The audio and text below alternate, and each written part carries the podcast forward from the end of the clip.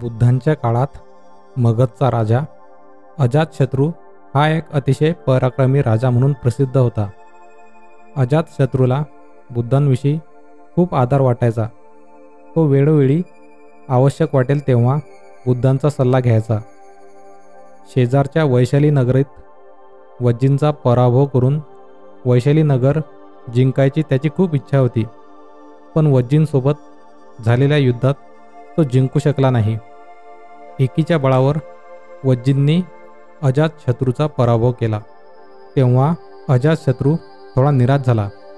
एके दिवशी त्याने आपला महाआमत्य असलेल्या वत्सकार नावाच्या ब्राह्मणाला बोलावून घेतले. वत्सकाराला आदेश देत तो म्हणाला वत्सकारा तू तथागत बुद्धांकडे जा. त्यांना वंदन कर आणि मी त्यांची खुशाली विचारली आहे असे सांग. तसेच मी वजिनवर पुन्हा आक्रमण करणार आहे याबद्दल त्यांना माहिती दे. त्यावर ते काय म्हणतात ते परत येऊन मला सांग. राजा अजातशत्रूच्या आदेशानुसार वत्सकार तथागतांकडे गेला आणि त्याने राजाचा निरोप त्यांना दिला. बुद्धांनी त्याचे म्हणणे शांतपणे ऐकून घेतले.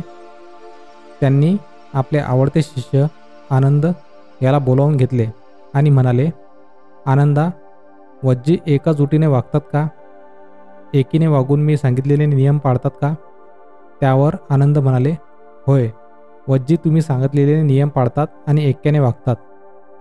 आनंद याचे हे उत्तर ऐकून बुद्ध वत्सकाराला म्हणाले हे वस्तकारा मी वैशालीमध्ये असताना वज्जींना ऐक्य पाळणे एकत्रित निर्णय घेणे यासारख्या एकूण सात गोष्टींचा उपदेश केला होता. जोपर्यंत वज्जी हे सात नियम पाळून आपल्यातील ऐक्य कायम ठेवतील तोपर्यंत त्यांची वृद्धीच होईल पराभव होणार नाही. वत्सकाराने बुद्धांचे म्हणणे ऐकले आणि त्यांचा निरोप घेऊन तो अजातशत्रूकडे परतला. त्याने ही सर्व माहिती अजातशत्रूला सांगितली आणि वज्जींचा पराभव करणे कठीण असल्याचे सांगितले. हे ऐकून अजातशत्रू थोडा निराश झाला. तेव्हा वस्तकार म्हणाला महाराज जोपर्यंत वज्जी बुद्धांनी सांगितलेले नियम पाळून ऐक्य राखतील तोपर्यंत त्यांना हरवणे शक्य नाही. त्यामुळे वज्जींचं ऐक्य तोडून त्यांना हरवायचे असेल तर त्यासाठी एकतर त्यांना लाच द्यावी लागेल नाहीतर त्यांच्यात फूट पाडावी लागेल. वस्त्रकारांचे बोलणे ऐकून अजातशत्रू त्याला म्हणाला लाच द्यायची झाली तर आपल्याकडे हत्ती घोडे पैसा इत्यादी गमवावे लागेल. त्यापेक्षा आपण त्यांच्यात फूट पाडण्याचा निर्णय निवडूया. पण वज्जींचे ऐक्य तोडण्यासाठी त्यांच्यात फूट तरी कशी पाडायची? वत्सकार धूर्त होता. त्याने विचार केला आणि म्हणाला महाराज त्यासाठी आपण एक खोटं नाटक करूया. अजातशत्रू आश्चर्याने म्हणाला नाटक? कसलं नाटक? वत्सकार म्हणाला मी सांगतो तसं करूया. तुम्ही वज्जींसोबत युद्ध करण्याचा विषय आपल्या दरबारात मांडा. त्यावेळी मी तुम्हाला विरोध करेल आणि दरबारात वज्जींची बाजू घेईल. त्यांची स्तुती करेल. मग मी लपून वज्जींसाठी काही भेटवस्तू पाठवीन. त्या पकडून तुम्ही मला शिक्षा करा. माझे मुंडन करून अपमानित करून नगरातून माझी हकालपट्टी करा. तेव्हा मी चिडून तुमचा स्पर्वनाश करण्याची भाषा करत नगर सोडेल. मग मी वज्जींना जाऊन मिळेल. हळूहळू मी त्यांचा विश्वास संपादन करून त्यांच्यात फूट पाडेल. वस्त्रकारांचे हे बोलणे ऐकून अजातशत्रू खुश झाला. पुढे जसे वस्त्रकारांनी सांगितले होते अगदी तसेच जाणीवपूर्वक घडवण्यात आले. अजातशत्रूने सर्वांसमोर अपमानित करून वस्त्रकाराला आपल्या राज्यातून बाहेर काढले. ही बातमी वैशालीमधील वज्जींना कळली. आपली बाजू घेतल्यामुळे आपली स्तुती केल्यामुळे वस्त्रकाराला हे सगळं सहन करावं लागलं. त्यामुळे आपण त्याला आश्रय द्यावा असा विचार काही वज्जी करू लागले. या उलट वस्त्रकार धूर्त आहेत. तो आपल्याला फसवेल असे काही वज्जी म्हणायला लागले. वस्त्रकाराला राज्यात घ्यायचे की नाही यावर वाद सुरू झाला. तेव्हा वस्त्रकार वज्जीजवळ आला आणि म्हणाला तुमची बाजू घेतल्यामुळे तुमची स्तुती केल्यामुळे मला माझं राज्य सोडावं लागलं. आता तुम्हीच मला आश्रय द्या. मी प्रामाणिकपणे तुमच्यासाठी काम करेल. अनेकांनी विरोध करूनही वज्जींनी त्याला महाअमात्य म्हणून नेमले. आता वस्त्रकार चांगल्या पद्धतीने काम करू लागला. थोड्याच दिवसात सर्व वज्जींशी प्रेमाने वागून त्याने सर्वांचा विश्वास संपादन केला. आपल्या गोड बोलण्याने त्याने सर्वांना आपलेसे करून टाकले. वज्जींचे राजकुमार त्यांच्याकडे शिक्षण घेऊ लागले. नगरातील सर्व वज्जींनी एकत्र जमावे यासाठी वैशाली नगरात नगारा वाजवला जायचा. नगाराचा आवाज ऐकून सर्व वज्जी एकत्र यायचे. असे एक दिवशी जमलेल्या सर्व वज्जीपैकी एका वज्जीला त्याने एका बाजूला बोलावून घेतले. ते बघून इतर वज्जींच्या मनात शंका निर्माण झाली. एकट्याला बाजूला घेऊन वस्त्रकार त्या वज्जीला म्हणाला तुमचे तरुण शेती करतात का?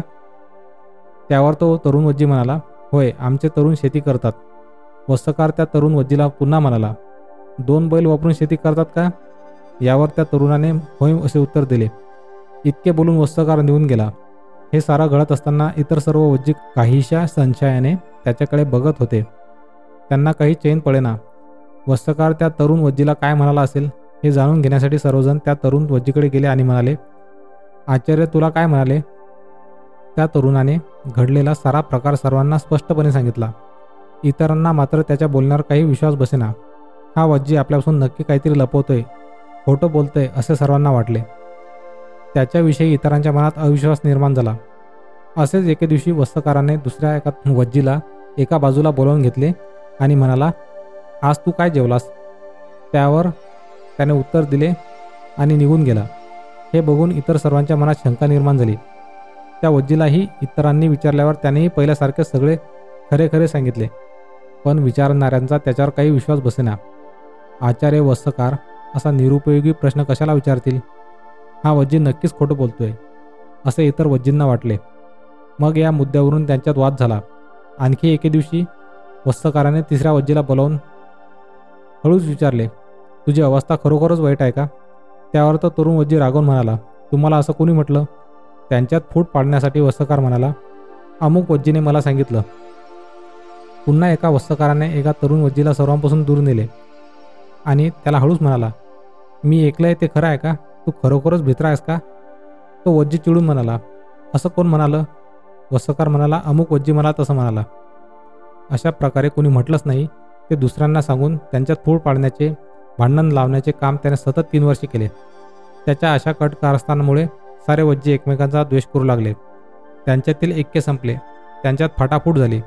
दररोज रोज एकत्र जमणारे सर्व मिळून निर्णय घेणारे एकमेकांचा आदर करणारे वज्जी एकमेकांना पाण्यात पाहायला लागले. वज्जींनी एकत्र जमावे म्हणून नेहमीप्रमाणे नगरात नगारा वाजवल्यानंतर एकही वज्जी तेथे जमला नाही. त्यांचं हे असं वागणं बघून वत्सकाराला आता कळून चुकलं होतं की वज्जींमधील ऐक्य आता पूर्वीप्रमाणे राहिलेलं नाही. त्याने लगेच अजातशत्रूला निरोप पाठवला. योग्य वेळ आलेली आहे. वज्जींमध्ये ऐक्य उरलेलं नाही. ताबडतोब हल्ला करा आणि जिंकून घ्या. निरोप मिळताच राजा अजातशत्रू आपल्या प्रचंड सैन्यासह वज्जींवर आक्रमण करण्यासाठी निघाला. ही बातमी वज्जींना कळली. सर्वांनी एकत्र यावे म्हणून नगारा वाजवला. परंतु ऐक्यभाव नसल्यामुळे एकमेकांचा द्वेष करणारे वज्जी एकत्र जमले नाहीत. अजात शत्रू जवळ आल्यावर नगारा वाजविला. पण एकही जण तिथे आला नाही. शेवटी अजातशत्रू आपल्या सैन्यासह नगरात घुसला. हल्ला केला आणि शूर वज्जींचा पराभव केला. अशा प्रकारे बुद्धांचा उपदेश न ऐकल्यामुळे ऐक्यभाव न राखू शकल्यामुळे परस्परांवर विश्वास न ठेवल्यामुळे वज्जींचा पराभव झाला. तात्पर्य एकीव माहितीवर विश्वास ठेवू नये. चिकित्सा न करता कुणी सांगितलेल्या गोष्टी खऱ्या मानू नये. एकमेकांवर विश्वास नसेल तर संघटन यशस्वी होऊ शकत नाही. एकता ही शक्ती आहे. बुद्ध धम्म इन मराठी पॉडकास्टचा हा एपिसोड जर आपल्याला आवडला असेल तर या पॉडकास्टला फॉलो करून शेअर करायला विसरू नका. धन्यवाद.